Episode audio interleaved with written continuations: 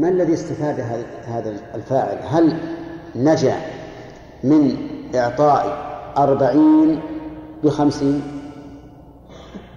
لا، لم ينجو، لكن كونه يشتري السيارة ليبيعها هذا على هذا ما هو إلا حيلة فقط. ولولا أنه أعطي ربحا بذلك أعطي ربحا بذلك ما اشتراها له.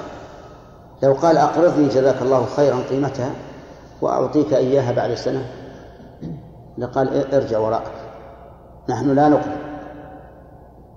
فتبين بهذا أن هذه العملية حيلة على أقرضتك أربعين بإيش؟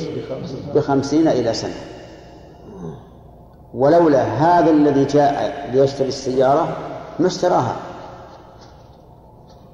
ولا أراده. يقولون تزييفا ودفعا للوم عنهم إنه لو شاء الذي طلب السيارة بعد شرائها له أن يقول لا أريدها لقبلناها.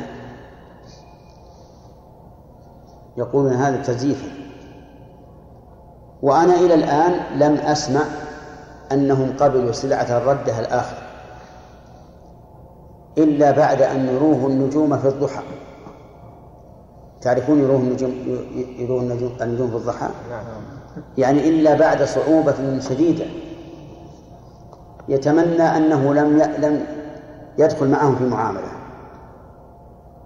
ثم نقول أعطونا من الألف واحدا أنه رجع، لأن رجوعه عن عن الصفقة بعيد. وما جاء ما جاء يشتري واختار الذي يريد إلا وهو إيش؟ عازم على أن يأخذ ولا يمكن أن يرجع. ثم إنه إذا رجع كما قلت لكم لا يرجع بسهولة بل بصعوبة. هذا إن لم يؤخذ عليه شيء من المال لقبول الرجوع. ثم إنه إذا جاء مرة ثانية يريد مثل هذه الصفقة لن يعطوه، وهذا يعتبر إحراج يعتبر إحراجا له وإلزاما له أن لا يرجع. حتى لو أخذها وباعها بخسارة لا يرجع لأنه يخشى أن يحتاج مرة ثانية ثم لا يعطونه. فالحاصل أن نقول الحيل ممنوعة شرعا، وهي أخبث من التصريح لسببين: الأول أنها مخادعة لله عز وجل في أحكامه واستهزاء به، والثاني أن المرتكب لها يرى أنها حلال فيطمئن إليها ويستمر فيها. لكن من أتى الشيء على وجه صريح فإنه يخشى من الله ويرى أنه في ذنب ويقلع. ولهذا قال أيوب السختيان رحمه الله في المتحيلين، قال يخادعون الله كما يخادعون الصبيان ولو أنهم أتوا الأمر على وجهه لكان أهون. وصدق رحمه الله. الصبي تخادعه رحمك الله تخادعه بشيء تريه إياه كأنه حسن وهو ضار له. تريه مثلا جمرة تلمع تعجبه يأتي يخطفها وهي تضره. فهؤلاء كما قال أيوب يخادعون الله كما يخادعون الصبيان ولو أنهم أتوا الأمر على وجهه لكان أهون. انتهى الوقت؟ انتهى زمان. دخلت الأسئلة في الدرس. الرواية الأخيرة قال ولي أبي داود معناهم رواية أبي أمامة بن سهل عن بعض الصحابة من الأنصار. قولها عن بعض الصحابة من الأنصار لا يضر الجهل هنا، لأن الصحابة كلهم كلهم عدول. وفيه لو حملناه إليك لتفسخت عظامه ما هو إلا جلد على عظم. وسبحان الله كيف قوي هذا الرجل على فعل على هذا الفعل، وهو لو حمل لتفسخ لأنه جلد على عظم، لكن الشيطان يقويه وينشطه ويراغبه في فعل الفاحشة حتى يفعل وأنت تقول لا يمكن أن يفعل. نعم. راح ربع ساعة. التورق شيخ الإسلام يرى أنه ممنوع ولا تجوز. أنا أرى بالشروط الثلاثة التي ذكرت في كتاب المداينة وهو عندك رسالة في المداينة ليس عندك ولا في المكتبة موجودة في المكتبة موجودة في المكتبة.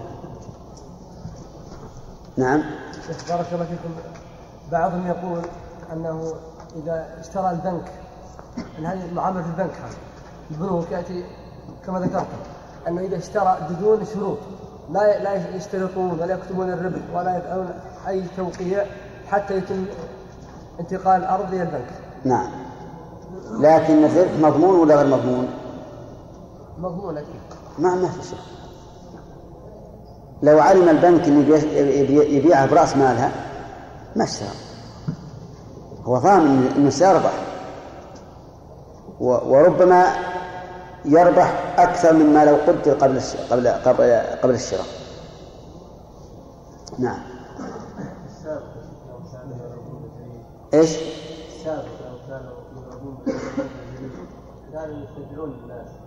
يستدعون يبتدعون يرتدعون.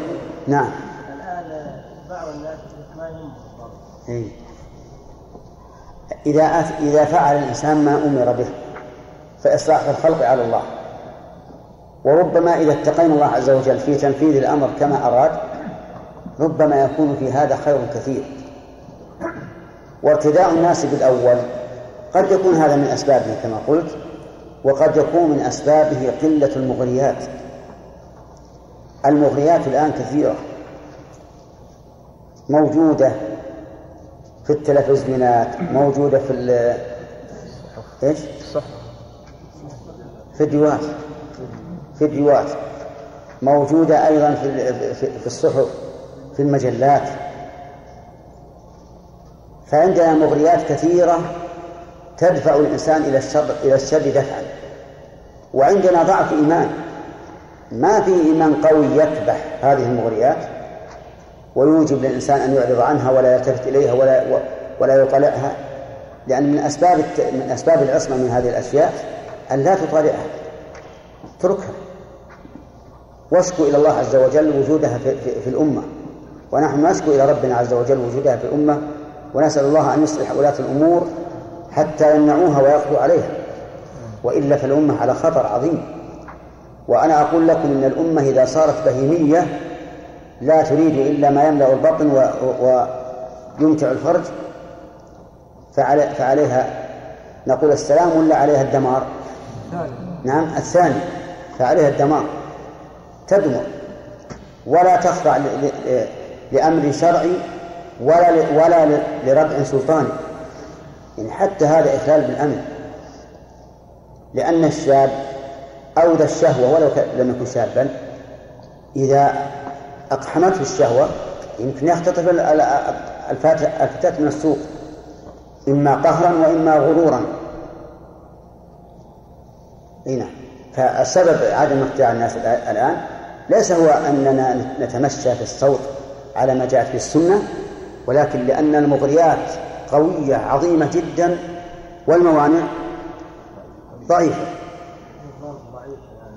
لا ما أجعل أنا, أنا لا أعرف عن الضرب شيئا لأني ما وقفت عليه، لكن عرفت الصوت الذي يضرب به ما كان وسطا بين الخلق وبين الجديد. نعم. ايش؟ يسمح للخادم الاجنبي الحر ان يعمل مع نساء البيت او السائق ان يحتدي بابنته، هل هذا يعد يوثق شرعا؟ لا، الذي يجعل الذي يمكن السائق من ان يذهب ببنته او زوجته بل الى السوق وحده ليس بالديوث، لان الديوث هو الذي يقر الفاحشه في اهله، وهذا لم يقر الفاحشه. نعم أيه نعم، هذا لا لم يقدر فاحشة، لكنه لا شك أنه أخطأ وأنه مسؤول عن ذلك، وأنه لا يحل للإنسان أن يمكن السائق أن يذهب بنته أو زوجته أو أحد من محارمه ومما له, له ولاية عليها وحده مهما كان السائق من العفة والدين فإنه لا لا يؤمن. نعم. من أين أخذ العلماء؟ من أين أخذ العلماء عدم الرفع من الجلد عدم رفع اليد؟ لأن ورد في هذا آثار عن الصحابة وايدهم أنه لا يرفع يده حتى يرى بياض إبطه. المقصود من الضرب ما هو الإقامة الحجة؟ إلا إلا في لا لابد من لابد من شيء من الألم. طيب يا مهند.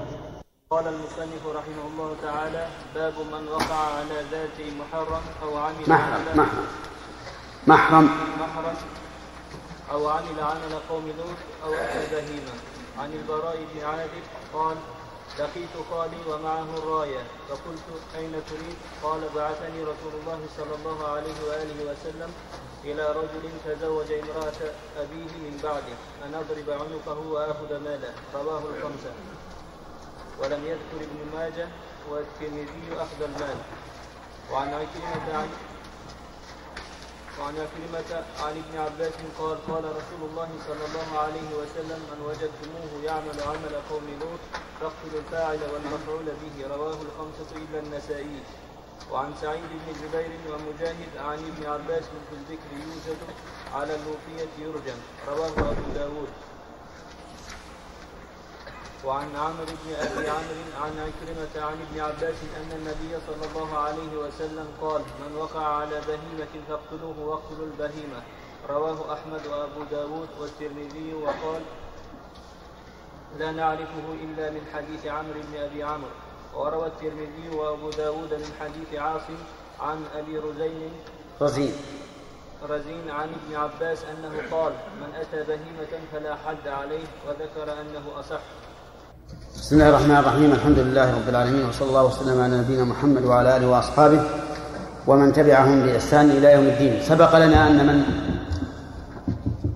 كان مريضا لا يرجى برؤه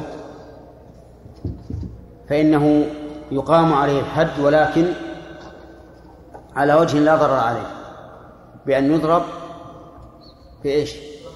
بعثار فيه مئة شمراخ، ضربة واحدة ويغني عن مئة ضربة.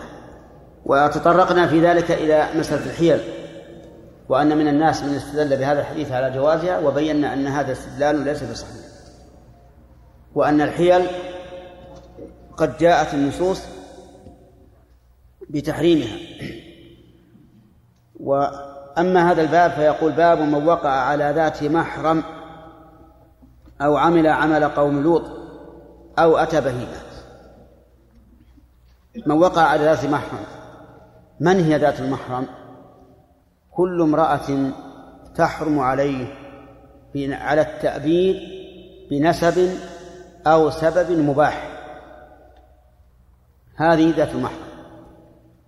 كل امرأة تحرم عليه على التأبيد بنسب أو سبب مباح. المحرمة على المحرم ذات محرم كيف؟ أليس تحرم عليه؟ ها؟ تحريم مؤقت. والنغول تحرم عليه على التأبيد بنسب أي بقرابة. ومن هم ومن هي أو ما هي القرابة التي يحصل بها التحريم؟ نقول: هم الأصول وإن علوا، والفروع وإن نزلوا، وفروع الأصل الأدنى وإن نزلوا، وفروع الأصل الأعلى لصلبهم خاصة. كم هذا؟ أربعة أنواع. معلومة ولا مجهولة؟ نعم. طيب، الأصول وإن علوا، والفروع وإن نزلوا، وفروع الأصل الأدنى وإن نزلوا، وفروع الأصل الأعلى لصلبهم خاصة. كلام عربي فصيح واضح. طيب، الأصول وإن علوا يعني الأم والجدة من قبلها أو من قبل الأب، لا فرق، لأن هذا ليس كالميراث، هذا عام. الأم والجدة وإن علت كلها محارم. الفروع وإن نزلوا من؟ البنات. الأبناء يا شيخ، الأبناء ذكور الله يهديك. البنات وبنات الابن وإن نزل كذا. طيب، فروع الأصل الأدنى وإن نزل، فروع الأصل الأدنى وإن نزل، من الأصل الأدنى؟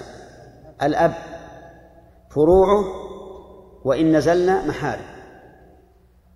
من فروع الأب الأدنى؟ الإخوة، الإخوة فبنات فالأخوات وبنات الأخ وبنات الأخ الأخوات وإن نزلنا كلهن محارم. صحيح هذا ولا لا؟ طيب، الأخوات واضح، اختر بنات الأخوات لأنك عمهن. بنات بنات الأخوات لا، عمهن. بنات الأخ... بنات بنات الأخوات عمهن. بارك الله فيك. كل إنسان عم لأبيك فهو عم لك، وكل إنسان خال لأبيك فهو خال لك. فإذا فإذا كان بنات بنات الإخوة تكون أنت عمه. إيش؟ أنا احنا بنقول الأخوات، أي إذن خالهم. طيب، فروع الأصل الأعلى لصلبهم خاصة. من فروع الأصل الأعلى؟ عماتك، عماتك لأنهم فرع الجد، عمات أبيك لأنهن فرع أبي الجد، وهكذا. لكن قلنا لصلبهم خاصة، فبنات الجد محارم لك، وبنات بنات الجد ها؟ بنات بنات الجد. طيب، بنات أبناء الجد ليس محارم، ليس محارم لأنك إما عم وإما خال. لا لا، إما بنات عم وإما بنات خال أو خالة. المهم القواعد الآن أو الضوابط كالآتي: الأصول وإن علونا، الفروع وإن نزل، فروع الأصل الأدنى وإن نزل، فروع الأصل الأعلى وهو الجد وإن علا لصلبهم خاصة. هؤلاء هن المحارم. محارم ليش؟ من نسب.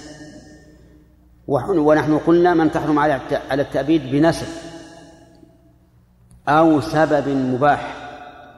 ما هو سبب المباح؟ السبب المباح شيئان: الرضاع والمصاهرة. الرضاع والمصاهرة. الرضاع يحرم فيه ما يحرم من النسب، كما قال النبي صلى الله عليه وآله وسلم: يحرم من الرضاع ما يحرم من النسب. إذن يحرم من الرضاع الأصول وإن علوا، والفروع وإن نزل، وفروع الأصل الأدنى وإن نزل، وفروع الأصل الأعلى لصلبهم خاصة.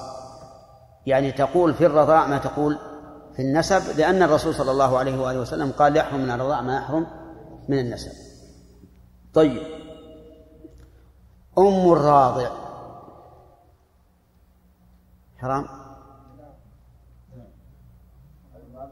أم الراضع يعني المرأة التي أرضعت الإنسان حرام؟ لا إله إلا الله. أم الراضع، احنا ما نتكلم عن إلا الراضع فقط، أمه وإن علت، يعني أمه التي أرضعته، وأمها وأم أمها وأم أبيها وأم أبي أبيها، وهكذا مثل ما نقول في النسب تماما.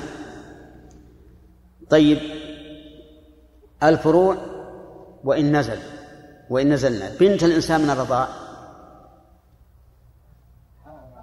محرم. هي محرم ولا لا؟ بنت بنتها بنت ابنها محرم.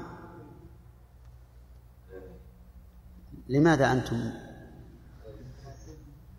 متريثون؟ الأصول من الأصول؟ التي أرضعت وأمهاتها وإن علموا. الفروع التي رضعت من زوجتك وإن نزلت، لأن بنتك كبنتك من النسب، فالتي رضعت منك وبنتها وبنت أبناء وبنات أبنائها وإن نزلوا، هذه محارم. طيب فروع الأصل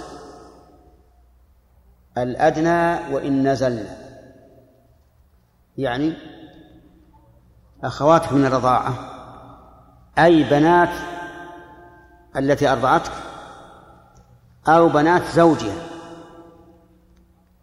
وإن نزلنا، وإن أو ما نقول وإن نزلنا، وإن نزلنا نقول الأصل الأدنى وإن نزلنا، مثل ما قلنا بالنسب. فروع الأصل الأعلى لصلبهم خاصة،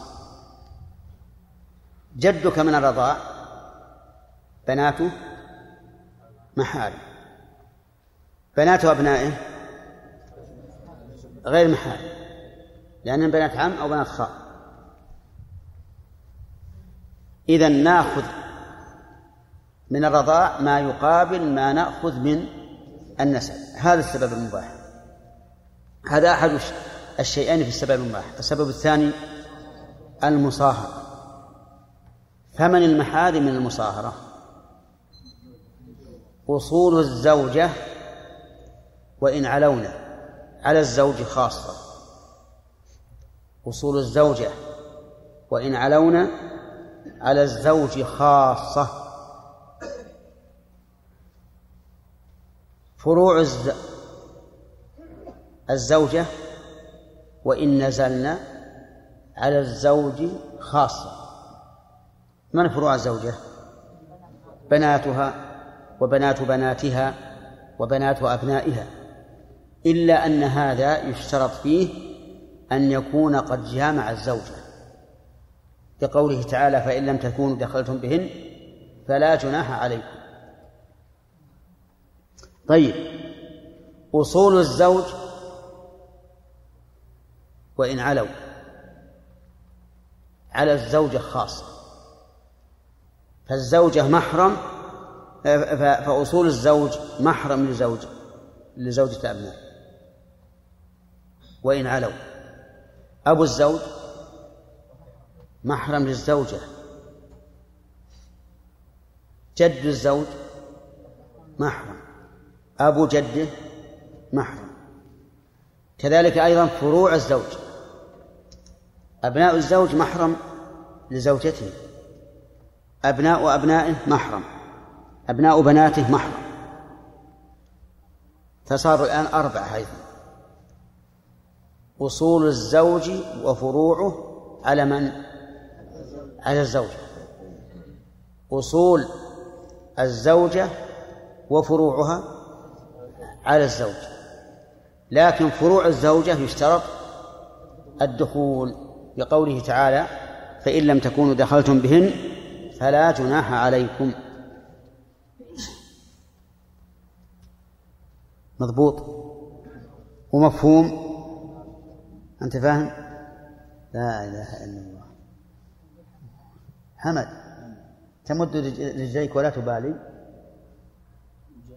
إيه كمان ناتج. نعم. طيب يا شيخ، لو قالت امرأة خالي متزوج أختي. إيه إيه. شلون؟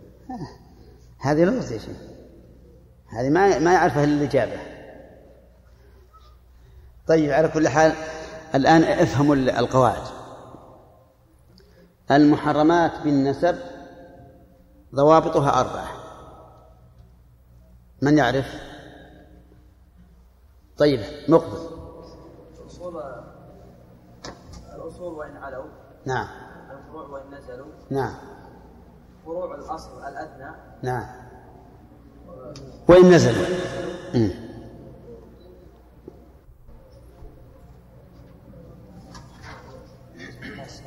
رحمة فروع الأصل الأعلى وين لصلبهم خاصة، ما نقول وإن نزل. ها هكذا تقول أعلى فروع الأصل الأعلى، أي فقط لصلبهم خاصة. طيب وماذا نقول في الرضاع؟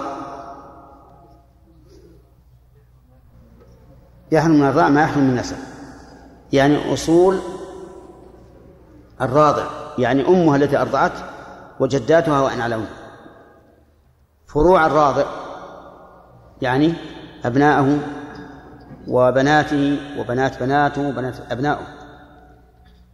أصول فرعه الأدنى وهو أبوه من الرضاع، فروع أصله الأدنى وإن نزلوا، فروع أصله الأعلى لصلبهم خاصة.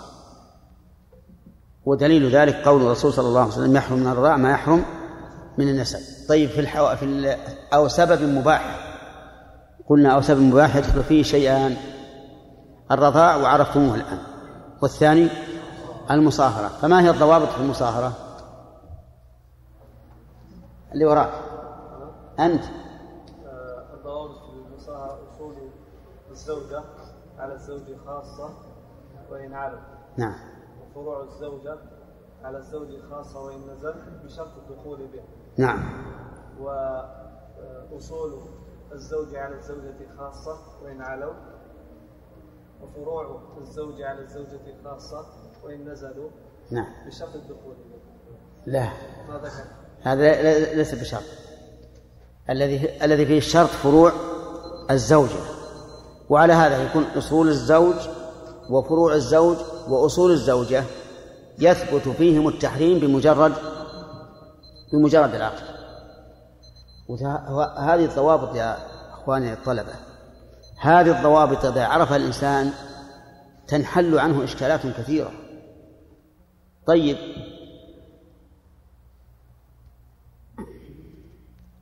أخو الأخ من الرضاع هل يحرم على أخته؟ أخو الأخ من الرضاع ها؟ هل يحرم ولا لا؟ كيف؟ ما هو؟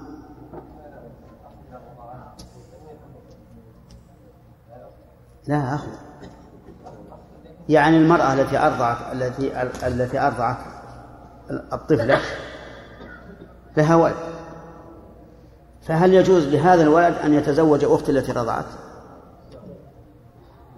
نعم.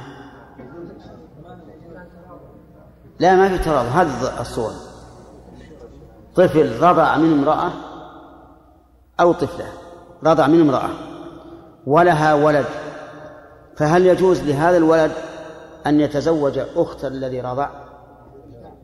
يجوز يجوز ما ما ولا ولا تفصيل في ذلك، لأنها ليست من الضوابط الأربعة. الضوابط الأربعة هي التي تضبط لك المسألة، وإلا دائما يحصل إشكال حتى حتى عند طلبة العلم في مسألة الرضاع خاصة. لكن إذا فهمت الضوابط ارتحت. ثم هناك أيضا ضابط يريح بعض الشيء، جميع قرابات الراضع جميع قرابات الراضع ليس لهم تدخل في الرضاع إلا فروع بس. فهمتم؟ الرضاع لا يؤثر إطلاقا في جميع قرابات الراضع إلا فروعه بس. ها؟ إيش المفرد هنا؟ واضح هذه؟ وهذا القاعدة بالحقيقة متولدة من الضوابط الأربعة اللي ذكرنا، لكنها قد تكون أريح. يعني لو قال قائل هل يجوز لأب الراضع أن يتزوج أمه الذي أرضعته؟ إلا أنه إيش؟ ليس من فروعه، والرضاع إنما يؤثر في الراضع وفروعه فقط. أما أقاربه كإخوانه وآبائه وأعمامه وأخواله فلا علاقة لهم بالرضاع. واضح؟ طيب الكلام الآن في من وقع على ذات محرم منه، ما حكمه؟ وانتهى الوقت، فنبدأ الآن بالفقه.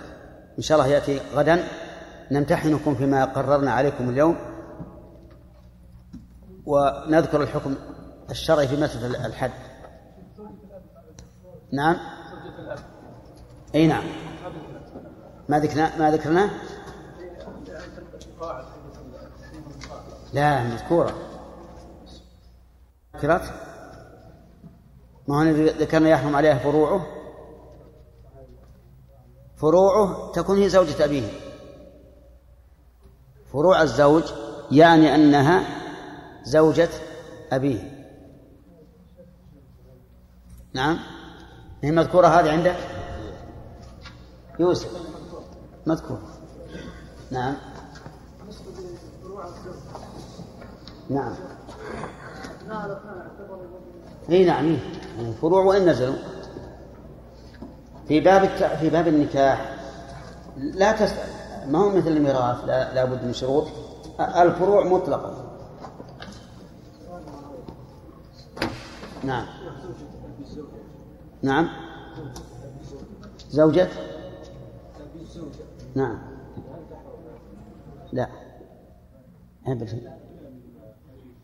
هل أنت أنت شوف القاعدة شوف ما نعطيك من القواعد الآن إلا تطبقوها. اجلس لك ساعة ها وغمض عينيك في مكان مظلم وتدبر يفتح الله عليك. فهمت الشروط الآن؟ أن تغمض وفي مكان لا لا لا لأن العين يتبعها القلب. نعم ها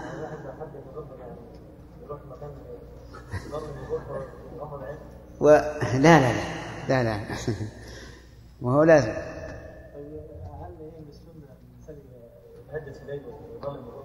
أبدا أبدا يشوف اللي, اللي أخشع لقلب إلا أنه لا يغمض عينيه في الصلاة. نعم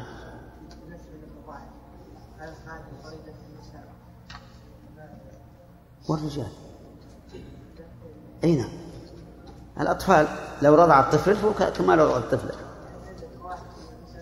هي الذكور والإناث يعني الراضع الطفل كالرضيع الطفلة. طيب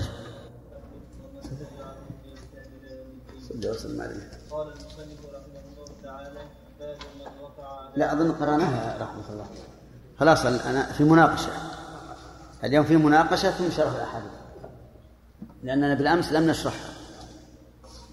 من هي ذات المحرم الذي قال عبره المؤلف بقوله من وقع على ذات محرم؟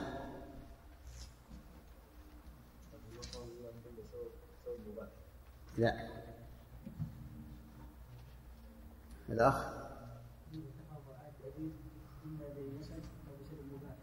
كل من تحرم عليه على التأبيد بنسب أو سبب مباح. أحسنت تمام. المحرمة بالنسبة للمحرم هل هي ذات محرم أو لا؟ لا ليس ذات محرم. ليش؟ محرمة؟ إيه امرأة محرمة حجة وعمرة حرام علي أن أتزوجها وأخطبها. لا لكن السبب ليس تأبيدا فمتى نفك إحرامهم نفك القيد. إيه يعني ليست حراما على التأبيد إلى متى؟ حتى ينفك الإحرام. نعم أحسنت بارك الله. بنسب ما هو الضابط في المحرمات بالنسب؟ الأخ أنت ما حضرت أمس؟ أي نعم الأصول وإن علو الأصول وإن علو وإن علونا الأصول وإن علونا وفروع وإن نزلنا وفروع وفروع الأصل الأدنى وفروع الأصل الأعلى. أصبر فروع الأصل الأدنى وإيش؟ لا كيف فروع الأصل الأدنى؟ فروع الأصل الأدنى وإن نزلنا وإن نزلنا. طيب فروع الأصل الأعلى لصلب خاصة. فروع الأصل الأعلى لصلب خاصة كذا. طيب هل شرح هذه الضوابط معروف؟ ها ها ما هو واضح جيد. يلا عقيلة الأصول وإن علونا شو يعني بذلك؟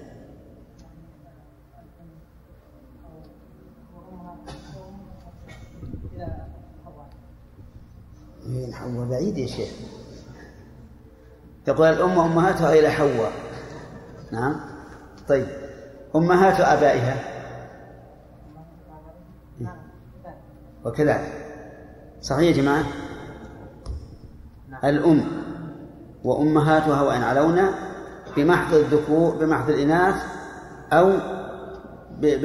لا بمحض الذكور معناه ما, ما في جد أو مع مع الذكور. طيب ماذا يراد بقولنا الفروع وإن نزلنا هاني؟ ها البنات وإن نزلنا بمحض الإناث البنت وبنت البنت وبنت بنت البنت إلى آخر. طيب بنت الابن كذلك صح. طيب ماذا يراد بفروع الأصل الأدنى؟ الأصل الأدنى هو الأب وفروعه هم العمات. لا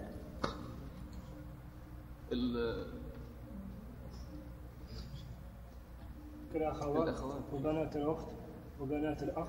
الأخوات وإن نزلن الأخوات وبناتهم وبنات الإخوة وإن نزلن. طيب والأصل الأدنى هو الأب خاصة. طيب ماذا يراد بفروع الأصل الأعلى؟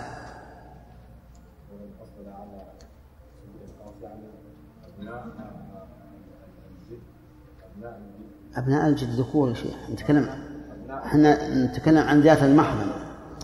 احنا نتكلم الآن ذات المحرم.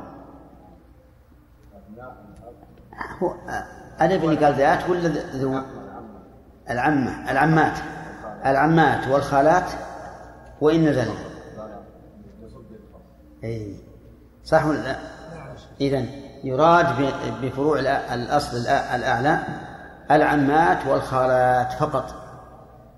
ولهذا بنت العم ليست محرما لك، بنت الخالة ليست محرما لك، بنت الخال كذلك، بنت العم كذلك. واضح؟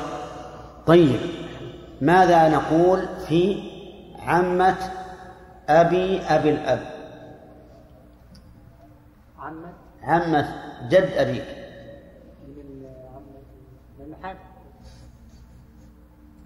كيف؟ عمة جد أبيك. نعم عمة الأب عمة لي عمة لي وهكذا. وش تقولون؟ صحيح صحيح. تدخل في قولنا فروع الأصل الأعلى لصلبهم خاصة. فعمة جدك أو عمة جد أبيك أو ما فوق ذلك تدخل في قولنا فروع الأصل الأعلى لصلبهم خاصة. تمام الآن؟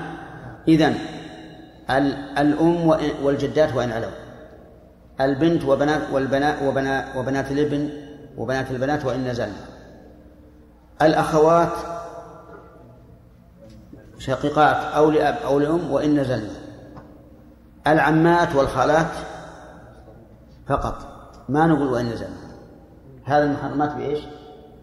بالنسب. وقولنا أو سبب مباح يدخل فيه شيئان: الرضاع والمصاهرة. أحسنت. ما هو الضابط النشان في المحرمات في الرضاع؟ هو نفس الضابط في النسب. هي الضوابط في النسب. ما هو الدليل؟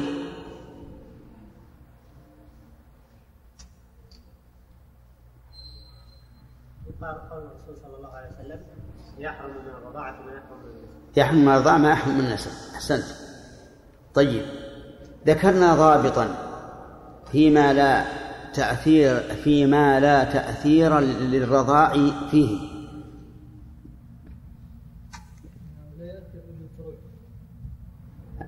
أن أقارب الرضيع لا يؤثر فيهم الرضيع إلا فروعه.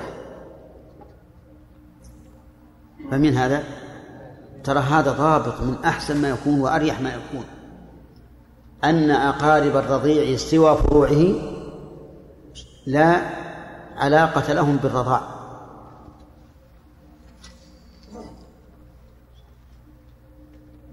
واضح واضح جدا، ما هو واضح؟ طيب أقارب الرضيع سوى فروعه، خبر المبتدأ أقارب الرضيع سوى فروعه أكمل الجملة: لا علاقة لهم بالرضاع. أنا ما أنا لي ولدان زيد وعمرو، رضع عمرو من امرأة خالد، هل لابن زيد علاقة بالرضاع ولا لا؟ ما له علاقة. ولهذا يجوز لابن زيد أن يتزوج بنت خالد مع أنها أخت أخيه، أخت أخيه، صح ولا لا؟ طيب، لكن أقارب الرضيع سوى فروعه لا علاقة لهم بالرضاع إطلاقا. طيب، يجوز في المثال زيد وعمر أخوان، رضع عمرو من امرأة خالد، هل يجوز لزيد أن يتزوج بنت خالد؟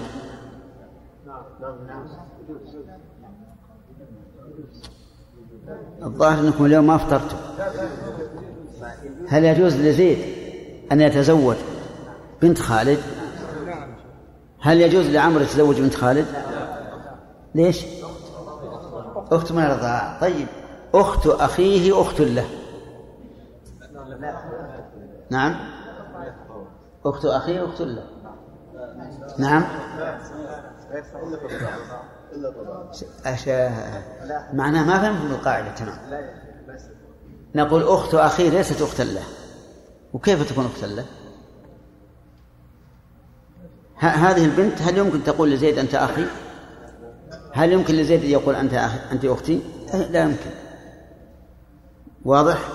فهذه القاعدة خذوها تحل عنكم إشكالات كثيرة، وإلا باب وإلا فباب الرضاع يشكل حتى على طلبة العلم، حتى على طلبة العلم قضاة يسألون عن هذا دائما لأنهم تداخل. لكن إذا عرفت عرفت الضوابط، عرفت الحديث يحرم من الرضاع ما يحرم من النسب، طبق بنت خالد على زيد، شف هل هل لها هل لها نظير في النسب؟ هل هي أخت؟ هل هي عمة؟ هل هي خالة؟ هل هي بنت أخ؟ هل هي بنت أخت؟ لا، إذن لا تحرم. فنحن أتيناكم بضابط آخر وهو أقارب الرضيع سوى فروعه لا علاقة لهم، أتموا في الرضاع. خذوا هذه وامشوا عليه.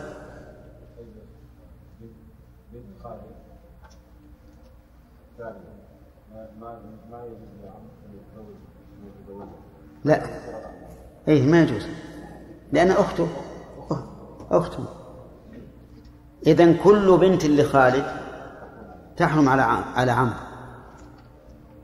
صح؟ طيب، بنت خالد من غير المرأة التي أرضعت عمرو تحرم ولا ما تحرم؟ الله ما تزعل. بنت خالد من امرأة أخرى غير التي أرضعت عمرو تحرم ولا لا؟ تحرم؟ أه؟ اختلف الناس على قولين. السؤال الثاني: أخت بنت خالد من غير المرأة التي أرضعت عمرو هل تحرم على عمرو؟ أه؟ يحرم من الرضاع يحرم من الرضاع ما يحرم من النسب. وأبو عمرو هو أبو هذه البنت فتكون أختا له من الأب. الأب واحد والأم متفرق متفرقة. فإذا بنت خالد من غير المرأة التي أرضعت عمرو حرام على على عمرو. ليش؟ لأنها أخته من دعني من الرضاع معروف، أخته من أبيه. طيب، بنت المرأة التي أرضعته من غير خالد، يعني مثل المرأة التي أرضعت تزوجت بعد خالد أو تزوجت قبله وأتت ببنت، هل بنت هذه التي أرضعته من غير خالد هل هي حرام على عمر؟ ليش؟ لأنها أخته من أمه. تمام. إذن بنت المرأة التي أرضعته من خالد أخته من أمه وأبيه. بنت خالد من مرأة لم تر... من المرأة التي لم ترضعه أخته من أبيه. بنت المرأة التي أرضعته من غير خالد أخته من أمه. تمام. طيب. يحرم من الرضاع ما يحرم من النسب. هذا السبب. السبب الثاني المباح الصهر أو المصاهرة. فما هو الضابط فيها حمد؟ إيه ما هو الضابط في المحرمات بالصهر؟ آه مش الضابط في المحرمات بالصهر ها؟ لا يا شيخ من فضلك هذه ثلاث مرات ما, ما عرفت نقول لغيرك ها؟ أصول الزوج الزوج وإن علوا ها. طيب وفروع الزوج وإن عتوا وفروع الزوج وإن نزلوا. نعم على الزوج خاص. تمام. وأصول الزوجة وإن علوا علوا ولا علونا وإن علونا ها وإن علونا ها الزوج خاصة. نعم. وفروع الزوجة وإن نزلنا شخص على الزوج اجزم شرط الدخول.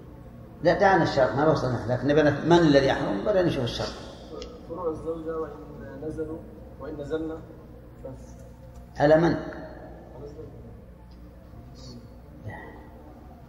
على ابن الزوج. كيف ورحتم ها؟ كيف؟ على ابن الزوج. فروع الزوجة وإن نزلنا على الزوج خاصة. على ابن الزوج. على الزوج. على الزوج. نعم. طيب صحيح. أنا أتمنى أن مثل هذه الضوابط تضبطونها. اضبطوها في نفوسكم وألقوا على أنفسكم أسئلة متفرعة عن هذه الضوابط حتى ترسخ. طيب إذن المحرمات بالصهر أربعة أنواع كذا. أصول الزوج وفروعه على الزوجة خاصة. هذا اثنين. أصول الزوجة وفروعها على الزوج خاصة كذا. طيب ما هو الذي لا بد فيه من الدخول من هذه الأشياء الأربعة؟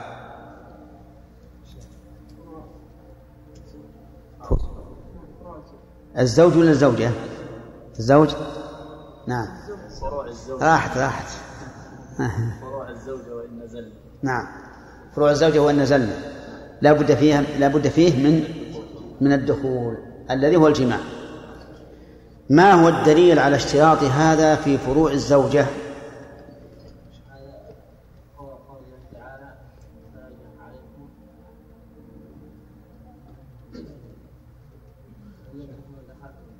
نعم فإن لم تكونوا دخلتم بهن فلا جناح عليكم.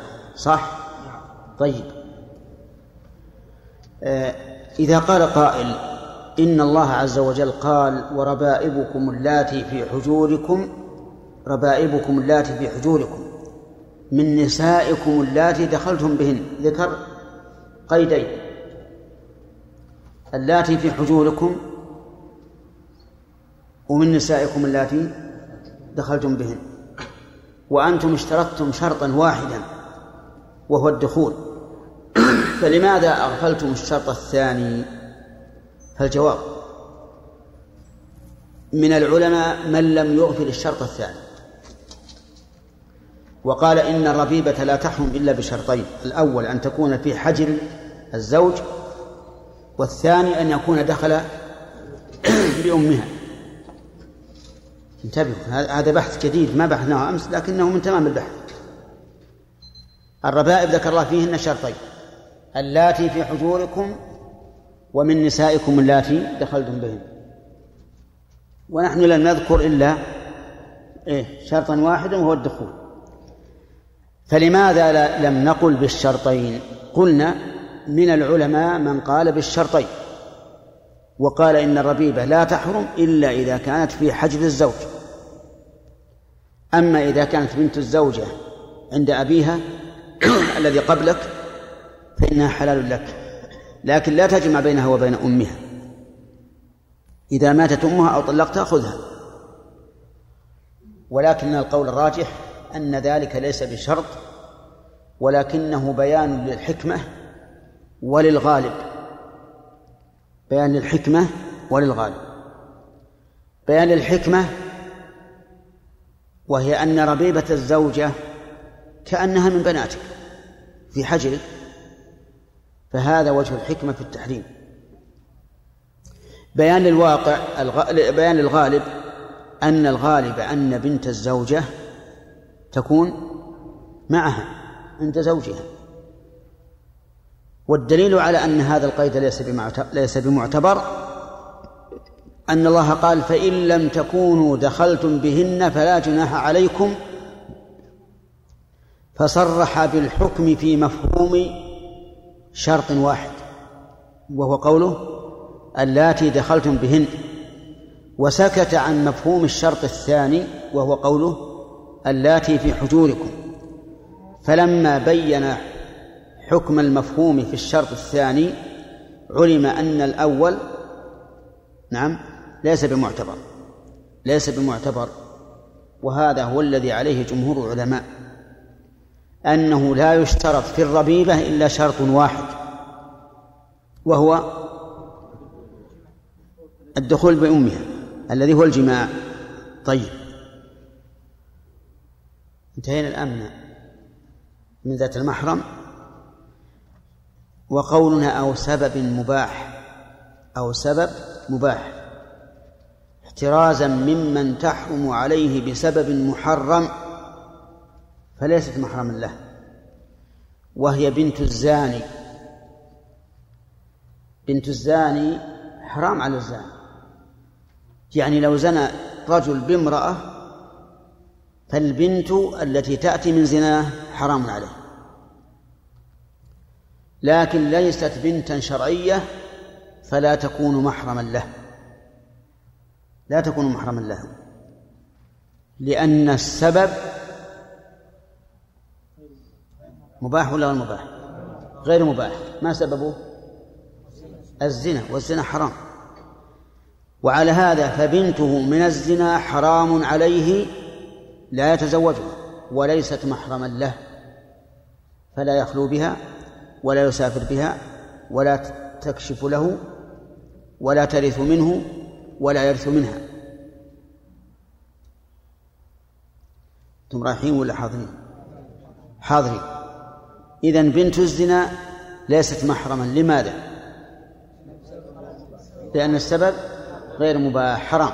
طيب موطوءة بشبهة جاءت ببنت، رجل وطئ امرأة بشبهة فجاءت ببنت، والشبهة إما شبهة عقد وإما شبهة اعتقاد.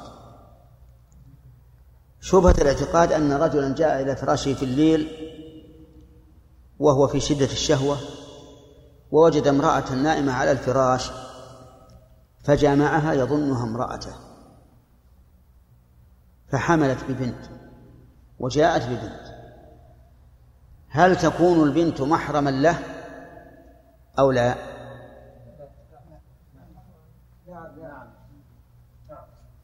نعم لا. وما, وما الذي بين نعم ولا؟ السكوت. طيب هذه تكون محرما له لأنه جامعها يعتقدها امرأته، وجماع وجماع المرأة يعني الزوجة حلال ولا حرام؟ جماع الزوجة يا إخوان حلال. إذن هذا الرجل جامع هذه المرأة على أنها زوجته، فهو يعتقد الآن يعتقد الآن أن الجماع حلال. إذن فتكون البنت بنتا له ومحرما له. لكن الزاني حين وطئ الزانية إيش يعتقد؟ يعتقد أنها زوجته؟ لا، يعلم أنها حرام. فهو يرى أن أن النطفة التي يلقيها في رحمها نطفة ألقيت في رحم محرم، صح ولا لا؟ إذن الرجل اللي جامع امرأته امرأة في فراشه يظنها زوجته تكون بنتها إيش؟ محرما له، وترث منه ويرث منها كأنها من زوجته. وهذا داخل في عموم قوله تعالى: لا يكلف الله نفسا إلا وسعها. أنا لا أكلف إلا ما يسعني. فهو رجل جاء يظنها زوجته، وهو رجل الآن قد ثارت عليه الشهوة، ما فكر في الموضوع. طيب، رجل آخر تزوج امرأة بمأذون شرعي، عقد نكاح تام، ودخل عليها جامعها، حملت منه، فجاءت امرأة ثقة وقالت له: إني قد أرضعتكما أنت وزوجتك. ماذا ماذا يكون نكاح؟ فاسدا أو باطلا؟ فاسدا أو باطلا؟ باطلا، يكون باطلا لا فاسد. طيب، والبنت؟ بنته. كيف بنته من امرأة أجنبية حرام عليه؟ لأنه جامعها يعتقدها زوجة شرعية، فتكون البنت بنته وينفسخ النكاح، يعني يتبين النكاح فاسد، يتبين أن النكاح باطل، خلافا للعقيل الذي قال إنه فاسد. لكن ما الفرق بين الباطل والفاسد؟ أقول لكم، الحنابلة يرون أن أنه لا فرق بين الفاسد والباطل، لا فرق بين الفاسد والباطل إلا في موضعين: في باب الإحرام وفي باب النكاح، فإنهم يفرقون بين الفاسد والباطل، فيقولون في باب النكاح: ما أجمع العلماء على فساده فهو باطل، وما اختلفوا فيه فهو فاسد.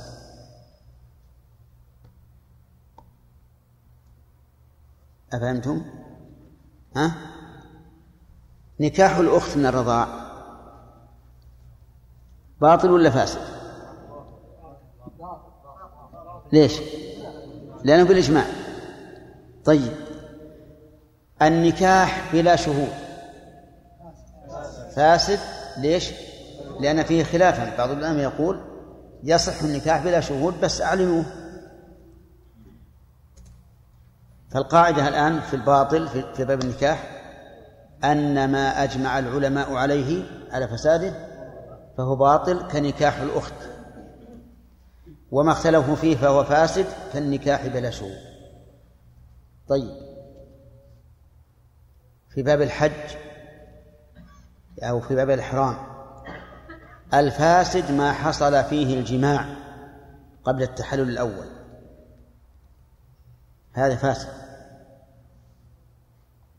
والباطل ما حصلت ما ارتد فيه المحرم، إذا أحرم إذا ارتد والعياذ بالله بطل حجه، إذا ارتد بطل حجه. أفهمتم؟ طيب، ها؟ الباطل إذا ارتد فيه، إذا جامع قبل التحلل الأول، إذا جامع قبل التحلل الأول فهو فاسد، وإذا ارتد فهو باطل. هذا الفرق. الباطل ينفسخ فيه الإحرام، من حين أن يرتد يبطل إحرامه وينفسخ، لو أتم لا يقبل. والفاسد يجب أن يتمه ويقضيه من العام الثاني، كما هو معروف في باب الحج. طيب، الآن نعود مرة ثانية. من هي من هي ذات المحرم؟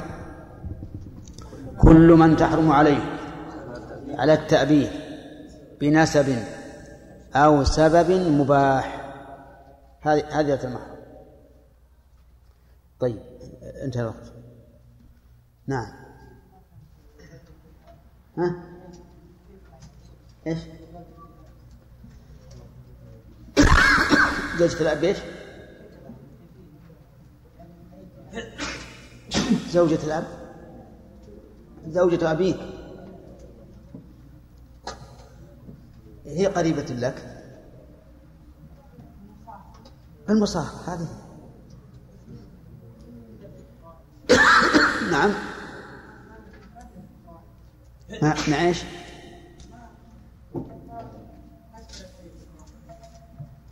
هذه ما هي بقواعد قواعد نسب، هذه قواعد صهر. قال الله تعالى: ولا تنكحوا ما نكح آباؤكم من النساء. هذه زوجة الأب. لا لا تعال المصاهرة ما بين ما بينك وبينها نسبا. زوجة أبيك هي قريبة لك، لماذا حرمت عليك؟ أين هذه؟ ذكرناها يا أخي. لا إله إلا الله. المصاهرة أربع قواعد: يحرم على على على الزوجة أصول زوجها وفروع زوجها. وش يصير؟ واضح؟ وش تدخل فيه؟ أين الولد من فروع من فروع الوالد أم من فروع الزوج؟ تمام؟ طيب. بارك الله فيك. إذا تزوج رجل امرأة وبعد ما تزوجها وأنجب منها أطفال، أتت أم هذه الزوجة قالت: أنت يعني كنت ساكنين في المكان الفلاني اللي كان هناك في أمك فلانة، فطبعا أمه ماتت بدري، وبعدين قال لها: نعم، يعني يخرب بيتك ده مرجعات. يعني ليش يخرب بيتك؟ كذا مثلا، يعني مثلا في واحد قالوا لي رواية يعني. إيه ناخذ. طيب. أنا جايب النص يعني. إيه. أنا مرضعات يعني رضعت مني. ولكن يعني ماني فاكرة رضعة واحدة وأنا كنت مسكتك. إيه. وش تقولون؟ شهر. آه. الأصل عدم الإيضاح. إيه. هذه لا يفسخ النكاح. لا يفسخ. أبدا. لا بد أن نعلم بأن رضاع خمس رضعات. أولت مش فاكرة. ما هو شيء، ما يصير شيء. حديث عائشة: خمس رضعات معلومات. لو قالت المرضع: والله أنا أرضعت كم مرة كم مرة لكن لا أدري، قلنا لا لا, لا يثبت الرضاعة، لا بد من خمس رضعات. لكن لو أرضعت إنسانا كبيرا، إنسان مثلا دعته إلى قهوة وصلحت له دلة من حليب امرأة فشرب خمس مرات، هل هل يكون ابنا لصاحبة اللبن؟ لا لا يكون، لقول النبي صلى الله عليه وسلم: إنما الرضاعة من المجاعة. يعني الرضاعة هي التي تنفع من المجاعة، بحيث يكون الإنسان يتغذى باللبن لم يفطن بعد. هنا نعم. ذكرت أن الفرق بين الباطل والفاسد من ناحية الحكم في الإحرام وفي النكاح. أي في النكاح يختلف عاد. الباطل لا يحتاج إلى فسخ، والنكاح والفاسد يحتاج إلى فسخ. يعني مثلا إذا تبين باطل تفرق، وأما وأما الفاسد فلا بد من أن يطلق الزوج أو أن يفسخ من قبل المحكمة، لئلا يقع نكاحها فيما بعد وهي زوجة بناء على الخلاف. وكذلك العدة، الباطل ما فيه عدة والفاسد فيه عدة وله فروق، عدة فروق تذكر في محل آخر. نعم بن داود. بعض المناطق إذا ولد طفل إيش؟ أقول إذا ولد طفل يجتمع النساء وترضعه كل امرأة مرة مثلا أو مرتين لكي لا يحرم على يعني على بناته. لا ما ينفع. لا ما يصير هذا، حتى لو حتى, حتى لو أرضعنه مرة أو مرتين أو ثلاثا أو أربعا لم يكن أخا لبناتهن.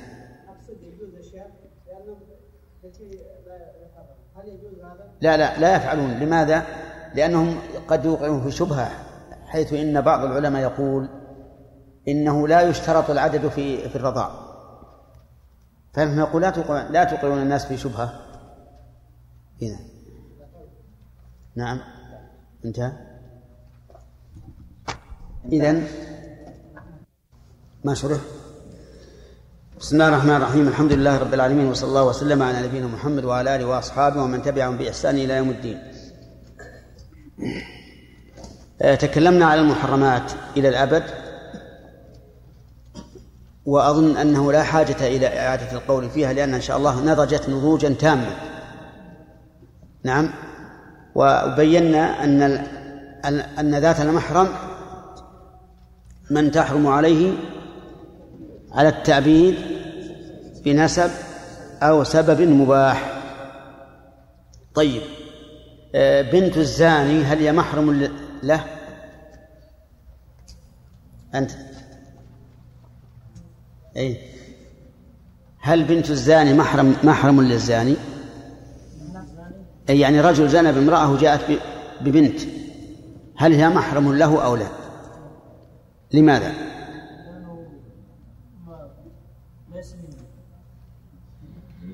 لأن السبب حرام، السبب حرام، هذه جاءت بوطء حرام، فالسبب حرام فلا تكون محرما له.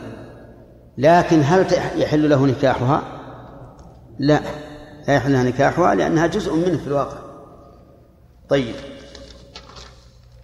رجل وطئ امرأة بشبهة فأتت ببنت، أتكون محرما له؟ كيف؟ ليش؟ اعتقد انه انه نعم حين وطئها على بال انه لانه حين وطئها يعتقد انها مباحه له، فالسبب اذن مباح. طيب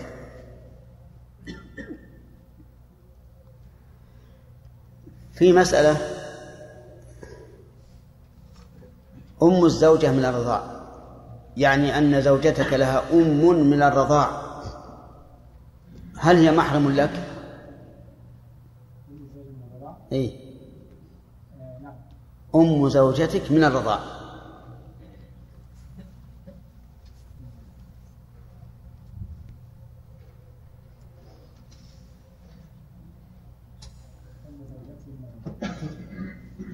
ألك زوجها الآن؟ طيب لو فرضنا أن امرأة أرضعتها كانت أرضعتها، هل تكون هذه المرأة محرم لك محرما لك؟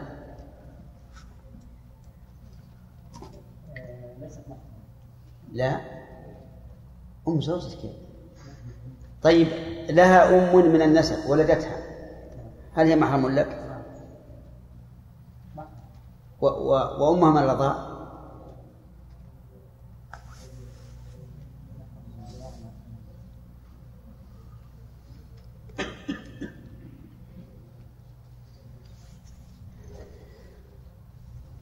يلا أمشي. قل لا أعرفه الحمد لله. الإنسان أخرج، والله أخرجكم من بطون أمهاتكم لا تعلمون شيئا.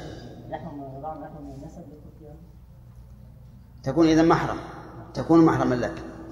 الدليل؟ نعم. سؤال: هل أم زوجتك محرم لك من النسب أو محرم لك من الصهر؟ طيب كيف تستدل بالحديث وهو لا ينطبق؟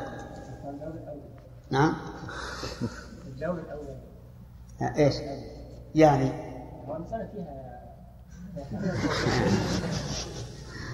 عدلنا إلى فيها قولات. لا، نحن نريد أن, أن نعرف المسألة من حيث الدليل. ولا لا شك أن رأي الجمهور أنها حرام محرم لك، رأي الجمهور أنها محرم، لكن لا مانع من أن, أن نمحص المسألة. فإذا قال قائل أم زوجتك من الرضاعة هل هي محرم لك أو لا؟ ليست محرمي، ولكني لا أتزوج. ما بعد وصلنا يتزوج وما تزوج. إذا ما بقي من بنات آدم من لهي فتزوجها، ما في مانع. المهم إذا أردنا تطبيقه، الجمهور يقولون يحرم من الرضاعة ما يحرم من النسب، يدل على أنها محرم لك أم زوجك من الرضاعة، لأن أمها من النسب محرم لك، فتكون أمها من الرضاع محرما لك، لقول الرسول صلى الله عليه وسلم يحرم من الرضاع ما يحرم من النسب، ولقوله الرضاعة تحرم ما تحرمه الولادة. فإذا كانت ولادة هذه المرأة تحرم عليك أمها، فرضاع هذه المرأة يحرم عليك أمها التي أرضعتها. عرفتم؟ هذا رأي الجمهور، ولكن أبى ذلك شيخ الإسلام وقال إن قوله يحرم من الرضاع ما يحرم من النسب يدل على أنها ليست محرما لك، لأننا إذا تأملنا أم الزوجة حرام على زوجها بالمصاهرة، من المصاهرة ليس بينهما نسب، والشرع إنما علق التحريم بالنسب بين المحرم والمحرم عليه، لا بالنسب بين المحرم وشخص ثالث. صحيح أن أم الزوجة من الرضاع بالنسبة للزوجة كأمها من النسب لا شك، لكن بالنسبة لزوجها ليس بينه وبينها نسب حتى نقول إنه يحرم من الرضاع ما يحرم من النسب. فلو قال قائل أمها من الرضاع تدخل في عموم قوله تعالى وأم وأمهات نسائكم، أمهات نسائكم، وهذا يشمل الأم من الرضاع ومن نسب. قلنا لا، هذا ممنوع. الأم عند الإطلاق هي أم النسب، والدليل على ذلك قوله تعالى حرمت عليكم أمهاتكم، ثم قال وأمهاتكم اللاتي أرضعنكم، في نفس الآية. فلو كانت الأم عند الإطلاق يدخل فيها أم الرضاع لكان قوله تعالى وأمهاتكم اللاتي أرضعنكم لا فائدة منه. واضح؟ وهذا كلام شيخ الإسلام ظاهر ظاهر لا غبار عليه، أن الصواب معه. وعلى هذا فتكون أم الزوجة من الرضاع حلالا، لقوله تعالى بعد ذكر المحرمات وأحل لكم ما وراء ذلك. لكني أنا أرى أن لا يتزوجها، وهو على كل حال لن يتزوجها وبنتها معه، لكن إذا ماتت بنتها أو طلقها فأرى أن لا يتزوجها خروجا من من الخلاف، لأن الخلاف هنا قوي، ولا نحب أن نلقي الناس في دوامة أو أن نضع أنفسنا في محل يلوك الناس فيه ألسنتهم فيه. فنقول هي ليست محرما لك، فلا تفتش لك ولا تخلو بها ولا تسافر بها، لكن مسألة النكاح الأولى الورع عنه خروجا من من الخلاف وخروجا من الفوضى بين الناس، لأن هذه مسألة اجتماعية عظيمة، إلا بشرط واحد، وهو إذا لم يبق من بنات آدم إلا هي وكان بك شهوة شديدة فإما أن تتزوجها أو تزني بها، فأيهما أحسن؟ الزواج، أن تتزوج بها في هذه الحال حال ضرورة. أما ما دامت بني آدم بنات آدم كثيرات فتزوج منهن ودع هذه. لكن من الناحية النظرية لا شك أن ما ذهب إليه شيخ الإسلام واضح كالشمس في رابعة النهار، ولا إشكال فيه. طيب، أهم شيء أيضا في بحثنا السابق هي مسألة الرضاعة، وقد قلنا قيسوا الرضاعة على على النسب، وكما قال الرسول عليه الصلاة والسلام يحرم من الرضاع ما يحرم من النسب. وذكرنا أيضا قاعدة مفيدة في باب الرضاع، وهي أن أقارب يرحمك الله أقارب الرضيع غير فروعه لا علاقة لهم في الرضاع، وهذه تسهل عليك الجواب، بدل ما أن إذا سألك سائل ما تقول في أخي من في أخي أخي من الرضاع، هل بناته حلال حلال لي ولا لا؟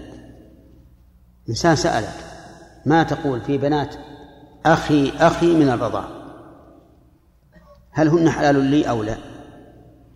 إذا كنت تعرف القاعدة على طول ستقول أه؟ ستقول حلال على طول، لأن أقارب الرضيع سوى فروعه إيش؟ لا علاقة لهم بالرضاع، وأخوه يدخل في هذا القاعدة، بدل ما تقعد تفكر يحرم من الرضاع ما يحرم من النسب، ثم ترددها أربع مرات خمس مرات، ثم مرة تقول تقول هذه الصورة داخلة في التحريم وهذه الصورة داخلة في الحل، بدل من ذلك تحكم على طول. ما دام ما دامت القرابة ليست من فروع الرضيع فلا فلا علاقة لهم بالرضاع. نعم. قال المؤلف رحمه الله في باب في المنتقى في باب من وقع على ذات محرم أو عمل أو عمل عمل قوم لوط أو أتى بهيمة. هذه ثلاث مسائل. المسألة الأولى من أتى من وقع على ذات محرم منه، سواء بنكاح أو بزنا صريح، فما الحكم؟ قال عن البراء بن عازب رضي الله عنه قال لقيت خالي ومعه الراية فقلت أين تريد؟ فقال بعثني رسول الله صلى الله عليه وآله وسلم إلى رجل تزوج امرأة أبيه من بعده، وامرأة أبيه من من محارمه، أن أضرب عنقه وآخذ ماله. رواه الخمسة ولم يذكر ابن ماجه والترمذي أخذ المال. فهذا الحديث يدل على أن من جامع ذات محرم منه سواء بزنا صريح أو بعقد فإن حده القتل بكل حال، سواء كان محصنا أم أم غير محصن. وهذه المسألة اختلف فيها العلماء على قولين. القول الأول ما دل عليه هذا الحديث، وهو أنه يقتل بكل حال سواء كان محصنا أم أم غير محصن. وعلى هذا فلو زنى شخص لم يتزوج بامرأة من محارمه وجب وجب قتله وإن لم, وإن لم يكن محصنا لهذا الحديث. والقول الثاني أن الزنا بذات المحرم كالزنا بغير ذات المحرم، وعلى هذا يكون فيه تفصيل، إن كان محصنا رجم وإن لم يكن محصنا جلد مئة جلدة وغرب عاما كما سبق. وهذا الثاني هو المشهور عند أكثر أهل العلم، أن من زنى بامرأة بذات محرم منه فهو كمن زنى بأجنبية أي بغير ذات المحرم. ولكن يقولون إذا جاء نهر, نهر الله بطل نهر معقل، فإذا دل الدليل على شيء فلا تبالي بمن خالفك ولو كانوا أكثر أهل الأرض. وهذا الدليل يدل على أن الزنا بذات المحرم يقتل الزاني بكل حال، فإن قال قائل هذا الحديث يدل على أن الرجل تزوج، فالجواب أن هذا العقد لا أثر له، أن هذا العقد لا أثر له. لماذا؟ لأنه باطل، باطل بإجماع المسلمين، والباطل لا أثر له، يعني أي أن وجوده كعدمه.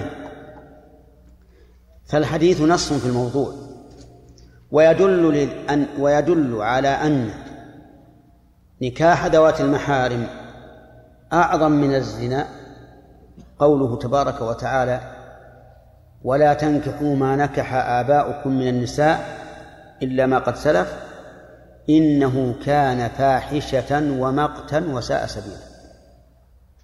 وفي الزنا قال: ولا تقربوا الزنا إنه كان فاحشة وساء سبيلا.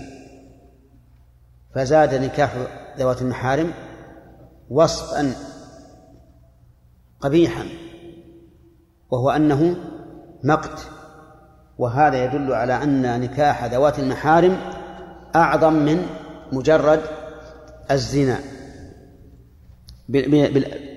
بغير ذات المحرم. الخلاصة الآن أن من زنى بامرأة ذات محرم منه وجب قتله بكل حال، ومن عقد نكاحا على امرأة ذات محرم منه فجامعها فإنه يجب قتله بكل حال. فإن قال قائل: ما تقولون فيما لو كان جاهلا وعقد على امرأة أبيه بعد موته أو بعد طلاقه إياها وجامعها لكنه رجل لا يعلم، فهل يعذر بجهله؟ إن قلتم نعم ورد علينا هذا الحديث. نعم، وإن قلتم لا ورد علينا هذا الحديث أيضا، لأن هذا الحديث ليس فيه دليل على أن الرجل كان عالما أو أو جاهلا، فيقال هذا الحديث قضية عين، وقضية العين لا تدل على العموم، لأن قضايا الأعيان يكون لها شروط وأحوال معينة أوجبت الحكم، لكن قد لا تكون مذكورة في السياق، وإذا كان كذلك فتحمل هذه القضية على عموم الأدلة الأخرى، وهو أنه إذا كان غير عالم بالتحريم فلا شيء عليه.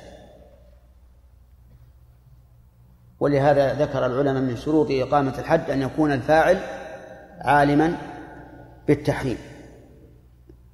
فإن قال قائل: وهل دعوى الجهل مقبولة؟ يعني ربما يدعي أنه جاهل، فهل دعوى الجهل مقبولة؟ إن قلتم مقبولة فمشكل، لأنه يلزم منه أن كل من نقبضه مجرما يقول أنا جاهل ما أدري علموني علمكم الله، وهذا يبقى مشكلة. قلنا الدعوة لا تتم لا تقبل إلا ببينة، لا تقبل إلا ببينة، ولا تسمع إلا بشرط أن لا تخالف الظاهر. نعم، فنقول إذا كان مدعي الجهل قد عاش بين المسلمين أهل العلم الذين يعرفون حدود ما أنزل الله على رسوله فإننا لا نقبل منه، لا نقبل منه دعوى الجهل. وإن كان قد عاش في مكان بعيد نائٍ عن العلم فإننا نقبل منه الجهل ولا نقيم عليه الحد. فإذا كان هذا الذي نكح امرأة أبيه قد عاش في بادية، والبادية تخفى عليهم كثير من الأحكام، وكان من عادتهم أن الرجل إذا مات أبوه قال: أحق الناس ببر زوجة أبي أنا، فأبرها أتزوجها عندي تبع. فكانوا يفعلون هذا، هذه عادتهم. فهل نقبل من هذا دعوى الجهل؟ نعم نقبله نقبله ولا نرفع عنه الحد. كما لو أن شخصا يأكل لحم الإبل من زمن طويل ولا يتوضأ وقال أنا لم أعلم أن لحم الإبل ناقض الوضوء، فهل نوجب عليه قضاء الصلوات الماضية مع أننا مع أننا نرى أن أن صلواته الماضية باطلة لأنها وقعت بغير وضوء، لكننا لا نلزمه من أجل الجهل في أمر يجهله مثله. وهذه قاعدة اجعلوها عندكم، أن الجهل بأمر يجهله مثله يرفع الحكم، حكم التحريم وحكم الوجوب،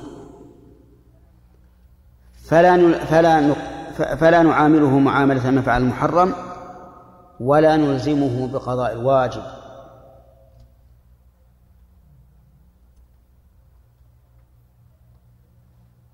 صح. والدليل على هذه القاعدة أدلة كثيرة، من أظهرها قصة المسيء في صلاته الذي كان يصلي ولا يطمئن، فلم يأمره النبي صلى الله عليه وسلم بقضاء ما فات من الصلوات، وإنما أمره بقضاء الصلاة الحاضرة لأنها واجبة في ذمة الآن، لكن لم يقل أدي صلاة الفجر أو صلاة المغرب أمس أو ما أشبه ذلك لأنه كان جاهلا.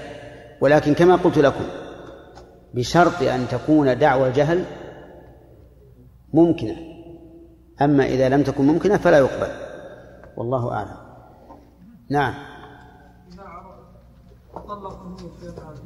إذا تزوج ذات محرم تطلق إذا تزوج ذات محرم لا, لا يطلق. ليش يطلق؟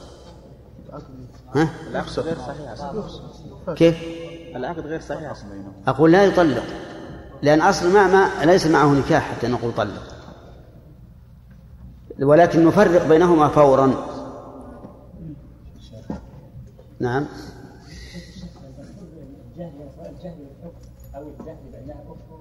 أي نعم نعم لا فرق.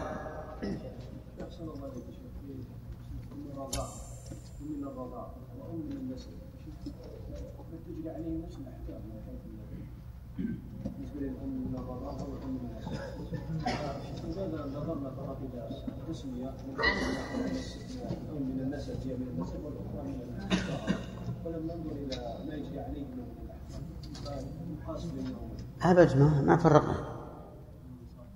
يقال لأم الزوجة لماذا كانت حراما على الزوج؟ أجب لا يا أخي اتق الله. أي من المصارف والحديث وقال له يا بنص الآية. وين الآية؟ وين؟ طيب الأم عند الإطلاق هل يدخل فيها أم الرضاعة؟ ما هو حسب ما ذكرنا، حسب ما ذكر الله، لأن الله قال حرمت عليكم أمهاتكم، ثم قال في نفس الآية وأمهاتكم التي أرضعنكم، فلو كانت أم الرضاعة تدخل في الأم عند الإطلاق لكان ذكرها بعد ذلك لا فائدة منه.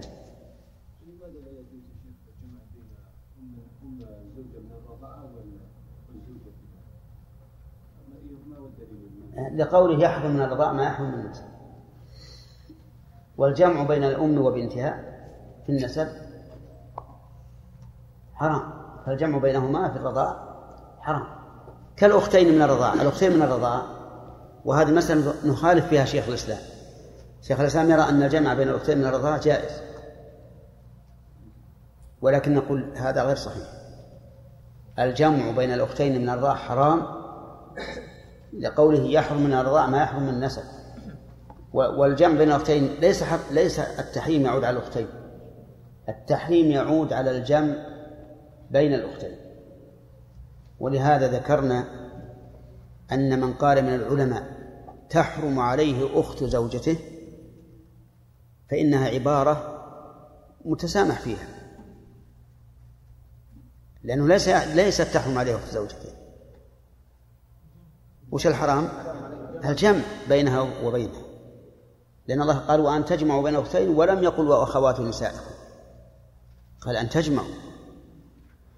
فالتعبير بأن أخت الزوجة حرام تعبير متسامح فيه، والصواب أن نقول الجمع بين المرأة وأختها حرام، لقوله تعالى وأن تجمعوا بين أختين، ولقول الرسول و... و... لا يجمع بين المرأة وعمتها ولا بين المرأة وخالتها. نعم. عقد على ذات محرم لكن لم يدخل بها، هل يحد؟ لا لا يحد، لكنه يعذر إذا كان يعلم أنه حرام. تعالوا قلنا أن من رضع مع ابن المرضعة يحرم عليه جميع أقرابه. من ذريته صحيح. في أخوات ابن ابن المرضع ما يحرم على الرضيع؟ كيف؟ أخوات ابن المرضع. إيه؟ ما يحرم على الرضيع، ما يحرم على الرضيع. الرضيع يحكم عليهم كالنسب تماما، فأخت المرضعة خالة الرضيع. ما في تفصيل إذا كان إذا كنا سبق منه أو جانب بعده؟ أبد ما في تفصيل، القاعدة ما فيها تفصيل، لكن التصوير يختلف على بعض الناس. نعم. مبارك الله فيك. إيش دليل الإسلام على موضوع ما ذكرنا هذه؟ ما ذكرنا يا جماعة؟ قلنا دليل أن الرسول يحرم من الرضاعة ما يحرم من النسب، هذا الدليل، هذا الدليل. وأم الزوجة من النسب حرام.